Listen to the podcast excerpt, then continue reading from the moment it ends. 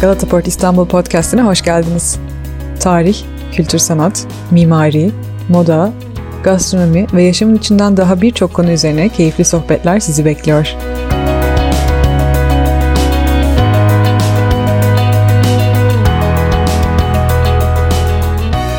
Herkese merhaba. Ben Bora Hoşver. Galata Port İstanbul İş Geliştirme ve Pazarlamadan sorumluyum. Bugün konuğumuz Aret Vartanyan. Kendisiyle bu keşmekeş ve koşuşturmacı arasındaki durmayı, yavaşlamayı konuşacağız. Merhaba Aret, nasılsın? Tam da yavaşladığım zamanda konuşacağız. Valla bizim ikimiz için de en zor konu bu olacak herhalde. Bir hayli hızlı insanlar. Seni herkes tanıyor, beni tanımıyor ama inan ben de pek yavaş sayılmam. O yüzden bizim için zor bir konu olacak. Bakalım inşallah kotarır. Her şey yolunda mı? Her şey yolunda, her zaman her şey yolunda. Şimdi bu ne demek? Her zaman nasıl? Bu ezber olmuş artık bende. Ne zaman bu soru gelse bana çünkü cevabı böyle veriyorum. Neyin iyi, neyin kötü olduğunu bilmiyorum yani sonuçta ve neyin benim için iyi, neyin kötü olduğunu da bilmiyorum. Bundan 10 yıl önce bunu konuşuyor olsaydık her şeyi kontrol etmeye çalışıp garantiye almaya çalışıp evet her şey tam istediğim gibi değil mi? İyi değil mi? Her, her şeyi tutuyor muyum? Her şey kontrol altında mı? Tamam derdim. Ama şimdi şunun farkındayım. Yaşadığım her şey yine bir kapı ve biz o kadar hızlı hareket ediyoruz ki. Tam bunu araya gireceğim. Yavaşlama ve hatta durmadan bahsedeceğiz ama sen bunu başarabiliyor musun yavaşlamayı ve durmayı? Öğreniyorum. Ve bu şey gibi hiçbir zaman içerideki benle dıştaki ben yüzde yüz beraber olmayacak. Ama biz durmaktan çok korkuyoruz. Yalnız kalmaktan korktuğumuz gibi. Çünkü durmak aslında bize iyi bir şey değildir. Dur. Biz hatta sarı yandığında geçmeyi seviyoruz ya. Yani. Tabii, Durmak tabii. istemiyorum ya. Bak sarı yanıyor geçeceğim oradan Kırmızıda da. bile durmuyoruz ki. Niye durmuyorum? Çünkü durmak benim için kaybetmek demek. Durmak benim için yavaşlamak demek. Yavaşlamak bize öğretilen kaybetmek demektir. Ve yavaş olan, yavaş hareket eden, hatta toplum içerisinde bile biz ne kadar ağırsın falan deriz. Altın cümle. Kapı çaldığında evde olmalısın. Neler sıkılıyoruz gün içerisinde ve sonra diyoruz ki hayatın içerisinde ya bir yıl ne çabuk geçti. Daha dün de yılbaşı. E çok hızlı gitti de sen yoktun orada. Ya dündeydim ya gelecekte.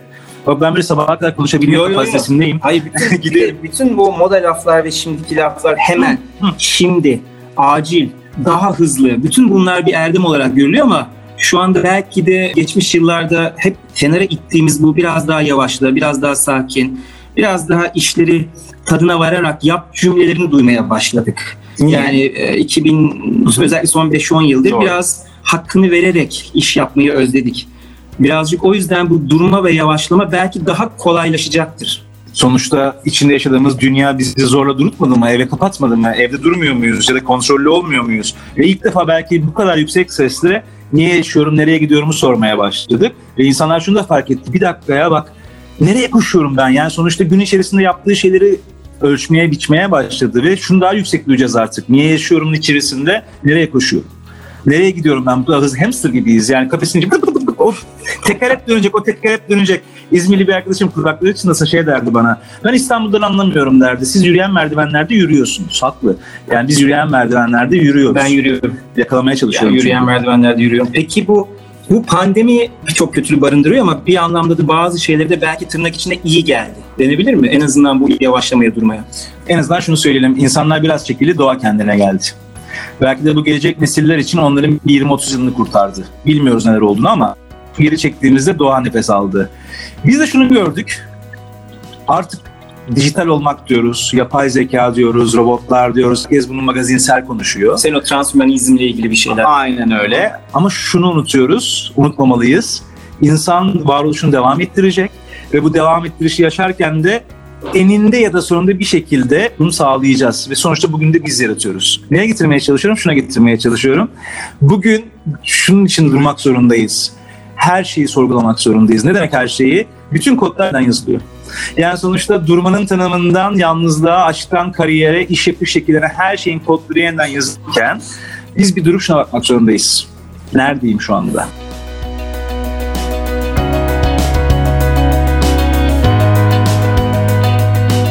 Ne öneriyorsun peki? Bunun bir pratiği var mı? Hani şunu yap günlük yaşamında. Çünkü herhalde her uyandığında "Ah, ben öğrendim bugün nasıl duracağımı biliyorum diyemez.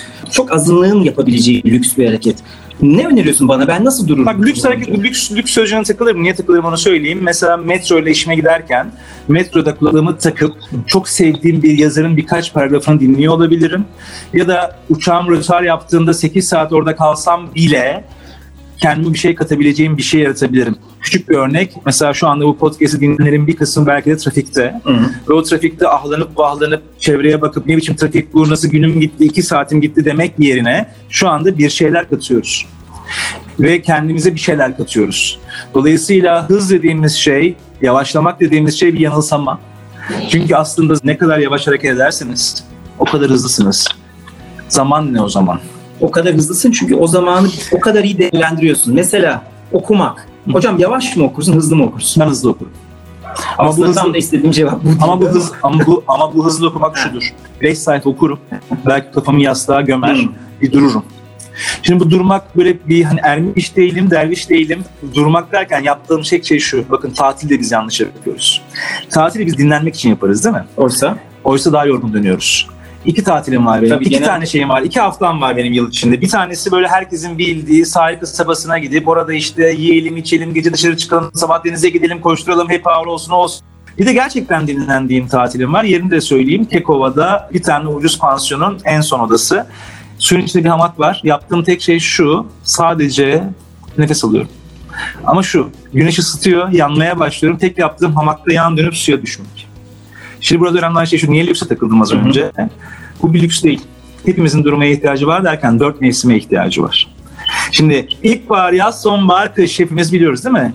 Bu dört mevsim benim gün içinde yaşamaya ihtiyacım var. dört mevsimi bir günde. Her gün bu dört mevsim yaşamaya ihtiyacımız var. Doğada eğer o dört mevsim olmazsa bir şeyler ters dönmeye başlıyor tamam mı?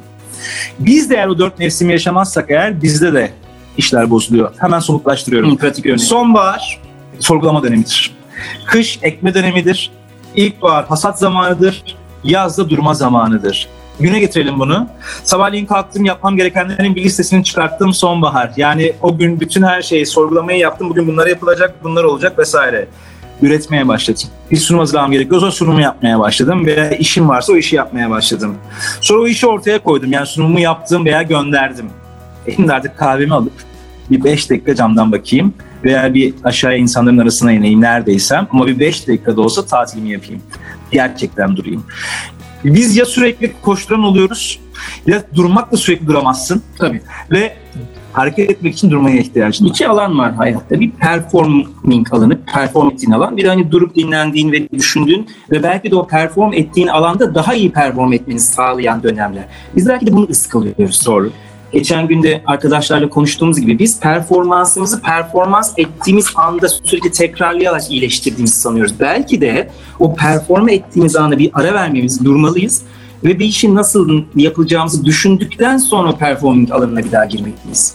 Bu hatayı yapıyoruz. Savaşta bile cepheye geri dönüyorsun ve bir dinleniyorsun, enerjini topluyorsun, yaralarını sarıyorsun, tekrardan devam ediyorsun. Hep 8. viteste gidemezsin. Ben hep 8. viteste gittim hayatımda. Kaç? 8. viteste gitmeye çalıştım. Her seferinde bir duvara çarptım. Ve unutmayın ki şöyle bir şey. Acele işe şeytan karışır derler. Karışır. Karışır. Yani şöyle karışır. O az önce multitasking dediğin olay mesela. Ben e, yemeğimi yemeye çalışırken bilgisayardan bir şey yazıyorum. O arada haberleri dinliyorum. Bir Ha bak, taraftan da onu Tam baştan bunu soracaktım. O multitasking, multitasking nasıl okursak. Bu da bir aralar çok övüldü. Hı hı. Hatta bütün İK stratejilerinde insanlar kendini anlatırken ben bir anda 3 5 iş yapıyorum. Buna övünüyorduk. Hala da belki aramızda övünenler vardır. Övünmeli miyiz sence?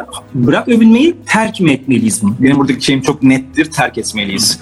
Aslında şunu yapıyoruz. Aynı anda ben dört şeyi yapmaya çalışırken performans dedik ya az önce. Ben odağımı veya full konsantrasyonumun en fazla 125'er dağıtabilirim dört işte. Oysa ki ben %100'ümü verdiğimde gerçek performansımı görebilirim. Geldik durmaya. Biz durmayı hareketsizlik zannediyoruz veya durmayı atıl bir şey olarak zannediyoruz. Hayır, durmak, dinlemek gibi çalışan bir şey. Yani durduğumuzda biz şey mi anlıyoruz yani tamamen hiçbir şey yapmıyoruz veya bir tembellik gibi mi algılanıyor? Hayır. Aslında durduğumuzda korktuğumuz başka bir şey var. Onun için durmuyoruz. Neden? Kendimle konuşmaktan. Ve dikkat et hayatımı sürekli dolduruyorum. Yani hafta sonu bile boş kalmasın. Sabahleyin oraya gidelim, öğleden sonra yapalım. Oradan çocuklarla onu yapacağım. Çok yoğunum ben, o da var. Eğer sen dinlenecek zaman bulamıyorsun, hayatını iyi yönetemiyorsun zaten. Hiç böyle iyi yönetici falan deme. Hiç yönetici deme. Tamam mı? Yani eğer bak bunu bir reklamcı üstadım derdi. İşten çıkamıyorsanız bizde bir terslik var, sizde bir terslik var derdi. Ya da işte eğer sen cumartesi günü o işi düşünmek zorunda kalıyorsan bir şey, yani şuna geleceğim. O kadar çok koş, belki biz bunu istiyoruz. Hı hı. İş dünyası da yıllarca yani oraya bir gönderme yapayım şöyle. Ne kadar yaptığımız toplantıların sergi sarf ettiğimiz eforun ne gerçek dönüşü var.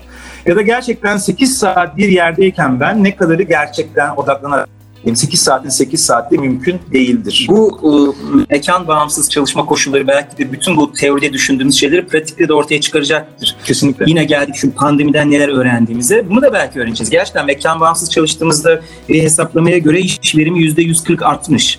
Yani bir mekanda 8 saat kalmak yerine sen o toplantılar tek tuşla bir toplantıdan tek diğer toplantıya giriyorsun ve belki de evinin konforundasın, belki bahçedesin. O zaman seni gerçekleştirme, kendini gerçekleştirme yüzden de artıyor. Hı hı. Bu şekilde verim de artıyor. Aynen. Bir de bununla ilgili ben seninle konuşmadan önce biraz okuma yaptım. En komik şuna rastladım bir masal. Kaplumbağa ile tavşan masalı. Hep anlatılır ya. ama. Mesela kaplumbağa ile tavşan masalı tam da işte yavaşlıkla hızın birbiriyle mücadelesinde yavaşın kazandığını gösteriyor. Tavşanın hızı bir kibirden, kendine aşırı güvenden, kibire dönüşmüş bir güvenden. Kaplumbağanın yavaşlığı ise aslında bilgeliğinden. Her şeyi layığıyla tadına vararak yap. Aslında kaplumbağa yavaşlığıyla tilkinin hızına haddini bildirmiş oluyor. Tam da bu masal belki de bizim bu yarım tam bir örnek de, tam benzer örnek aynı örnek aslında bence farklı söyleyeyim şimdi mesela dövüş filmleri. Ee, dikkat edin ustalar Hı. o senpailer yaşlıdır mesela böyle ya da güvenen o dövüşü bilen koşturmaz ama diğerleri uçan tekneler atar, havadan uçarak gelir, sallanır, oradan bir şeyler yapar. O sadece bir adım atar, tek bir vuruş yapar, konu kapanmıştır. Yani belki de çok koşmamız, çok konuşmamız, çok bağırmamız, çok sesimizi duyurmamız sesimizi duyurma arzumuzdur. Çünkü hafta arkadaşlarım bir yere giderken ben gitmediğimde bir şeyleri ıskaladığımdan korkarım. Aslında durmak dediğimiz şey yıllardır artık içini boşalttığımız, klişeleştirdiğimiz anda kalmaktır.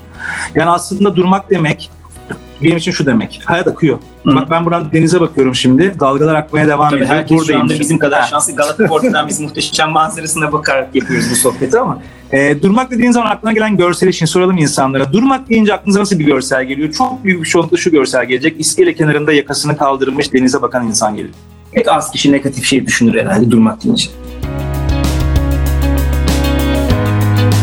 Bir de e, şimdiyle henüzün birbiriyle mücadelesi var. Biz genelde bu sistemde şimdiyi daha da övmüş durumdayız. Ama belki de henüz değil demek gerekiyor. Hazır mısın? Henüz değil. Çalışıyorum.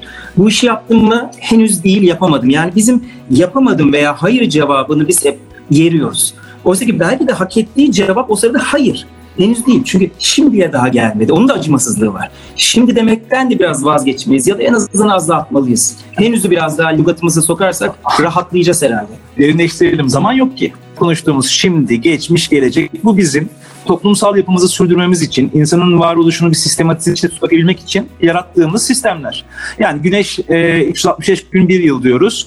E tamam 720 gün olsa ne değiştirdi ki bizim hayatımızda? Yaşımızı söylerken yarısını söylüyor olurduk. Ama o zaman uçaklar nasıl kalkacaktı, o nasıl olacaktı? O yüzden bir saate ihtiyacımız var. Şuna gelmeye çalışıyorum. Geçmişte, gelecekte yıllardır böyle bir klişe olarak yine konuşuluyor çok şey konuşuluyor ama eylem. Bilgi ortada şu anda. Bilgi herkesin elinde var ama bu sonuca dönmüyor. Yani dolayısıyla bugünüme baktığım zaman şu anımda benim her şeyim burada. Geleceğim de burada, geçmişim de burada, her şeyim burada. Her an sıfır kilometre. Benim için o durma anları resetleme anları, sıfırlama anları. Yani gün içerisinde ben o raporu yazdıktan sonra 5 dakika veya bir sunum yaptıktan sonra 5 dakika durduğum an bir sonraki aşamaya hazırlığım aslında. E, biyolojide de uyumak ya, hani kaliteli uyuyanlar aslında kendisi sıfırlanmış bir şekilde uyanırlar. Hı hı. Biyolojide de o var. Bir de somut örnek çok özür dilerim. Somut örnek de demiştin. Mesela son bir yıldır hemen hemen yaptığın yaklaşık bir yıl oldu. Sabah uyandığımda bir saat telefonumu açmıyorum. Şimdi diyebilirsiniz ki yani e, sabah yola çıkıyoruz, çocuklar kalkıyor, okul hazırlıkları var, o var tamam kaçsa benim güne başlama saatim onun bir saat hiç değilse bir yarım saat gerisi. Kalktığınızda birçok insan hemen yataktayken daha elini uzatıyor ve telefonu alıyor eline. O telefonu elime aldığımda o an zaten çözebilecek bir şeyime yeni uyandım. Mümkün Ama bir anda panikliyorum. Evet. Bir anda agresif davranabiliyorum. Ve beklenmediğim bir tepki verebiliyorum. Hiç gerek yok. Ona nasıl yarım saat sonra seni bekliyor orada. O yüzden bir ritüelin olabilir. Bu bir kahve içmek olabilir, duşunu almak olabilir, belki spor yapmak olabilir. Ne ise yapabiliyorsan iki saat açma telefonunu. Sporuna git gel, yürüyüşünü yap vesaire. Bu çok önemli. Bu kişisel olarak evde yapacağın İngilizce not connected yani Hı-hı. çevrim dışı kalma hali artık bir takım özel mülk, e, kamusal alanlarda da, barlarda, restoranlarda da başladı. Artık hani Wi-Fi şurada hızlı ve çok iyinin yanında burada Wi-Fi yok. Hatta girerken telefonunu bile yanına almayan yerler var. Ve kuvvetle muhtemel bu trend biraz daha artarak devam edecek. Çünkü insanlar connected yani çevrim içi olmanın yorgunluğunu artık bayağı hissetmeye başladılar ve çevrim dışı olup arkadaşıyla yüz yüze tabii şimdi pandemide bunları konuşmak belki anlamsız ama bu yüz yüze iletişim hali tekrardan büyük değer kazanacak. Artmak zorunda çünkü bağımlılık olarak baktığımızda hayatımızdaki o ağır bağımlılıklar dediğimiz alkol, uyuşturucu, o şu bu kadar bağımlılık şu anda sosyal medya bağımlılığı. Ekran bağımlılığı. Net. Ve bu yüzden zaten artık bunun kliniklerde, psikiyatri kliniklerinde özel alanları var artık. Özel departmanı var artık. Dolayısıyla bakın mutluluk işte burada. Biz mutluluğu arıyoruz telefona her baktığımızda. Tam Aret Vartanyan'ı yakalamışken mutluluk üzerine konuşmamazlık da yapamayız. Hocam evet. mutluluk nedir diye sana klişe bir soru sormayacağım da mutluluk, beklenti, koşullar bunları biraz bize tariflesene. Biz bambaşka şeyden mutlu oluyoruz. Hatta senin bir değişin var mutluluğa dair. Hı hı. Ee, eğer mutluluğu biz beklentilerimizle yani benim mutluluğum bir şeylere bağlıysa mutsuzluğum garanti. Mutluluğun eğer bir şeylere bağlıysa yani mutsuzluğun garanti. Benim yaşamdaki mutluluğum eşimin beni hiç aldatmayacak olmasına ya da benim e, yaşamdaki mutluluğum hayatta her şeyin benim istediğim gibi olup benim istediğim yolda gideceğiyse zaten mutsuz olacaksın nokta. Peki beklenti bağlamadan şey, mutlu olmak da kavramları var mı? Kavramları karıştırıyoruz. Okay. Tatminle karıştırıyoruz. Okay. Aslında hepimiz yaşadığımızı hissetmek istiyoruz. Hepimiz bunu istiyoruz. İstemeyen yok ki. Ama o başka başka bizim artık bir seri olacak şekilde konu başlıklarımız olur. En başladığımız yerden, değersizlik hissimizden, sürekli el alem ne der diye yaşamamızdan, toplumun, sosyal yapının bize öğrettiklerinden ve kendi kavgamızı başkalarına yansıtmamızdan. Yani sürekli eleştiren, söylenen bir yöneticiyi düşün ya da sürekli olarak sürekli olarak ama negatiften, eksiden, hayatın ne kadar kötü olduğundan düşünen olan bir eş düşün kendiyle kavgasıdır bu. O yüzden kızacak da kimse yoktur aslında baktığın zaman. Neye gelmeye çalışıyorum? Şuraya gelmeye çalışıyorum. Öyle ya da böyle öleceğimizi biliyoruz ve bizi hızlandıran şey bu. Ve biz mutluluğumuzu sürekli bak yüzeysel bir örnek vereyim. Futbol maçı senin tuttuğun takım yenildiğinde üzülüyorsun, kazandığında seviniyorsun ama benim yapabileceğim hiçbir şey yok. 11 kişiye bağlı.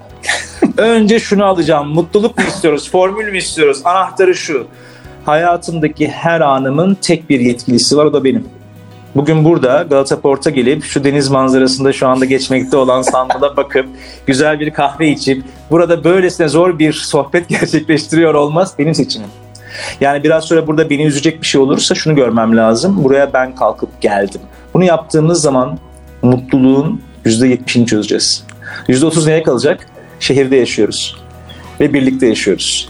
Ödenecek faturalarım da var çözmem gereken trafik sorunum da var. Ama bunlar hep olacak. Acıdan korktukça hem korkak olarak kalacağız hem mutsuz olacağız. Mutsuzluktan ne kadar beslenebiliyorsan o kadar uzun mutlulukların olacak. Bak yine basit bir örnek. Six pack olsun istiyor herkes. Karın kasları istiyor herkes ama istemiyor herkes 6 ay boyunca salona gitmeyi her sabah veya 6 ay boyunca dürüm yememek istemiyor. Hemen şimdi acil olsun istiyor. Bu o yüzden zaten... de internette mucize haplar, e, kısa yollar, birçok şaklaban diyebileceğimiz ki gruplar çıkıyor. Yani hızlı hiçbir şey yok. Kolay hiçbir şey yok. Konfor arttı ya medeniyetle o sanayi devriminden sonra. O konfor artışını biz mutluluğa endeksleyemedik. Tam tersi. Hatta şu anki pek çok araştırmada Kuzey Avrupa ülkelerinde bir hayli mutsuz ve depresif Doğru. durum varken Afrika gibi bazı gelişmiş ülkelerdeki mutluluk endeksi, o GDP'den farklı bir de mutluluk endeksi var, bir hayli yukarıda. Biz konfor artışını koşulları iyileştirdik ve koşullar iyileştikçe beklenti yükseldi. Beklenti yükseldikçe onu karşılayacak mutluluk dozumuzu arttırmakla uğraştık. Sonuç Prozac.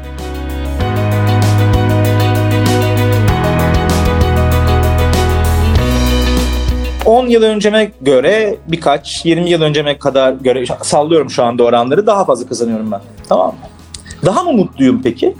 Ha bilmiyorum çünkü çocukken yoksul bir ailem vardı ama çok mutluyduk biz ya. Yani sonuçta bizim mi hocam? Hayır değil. Değil.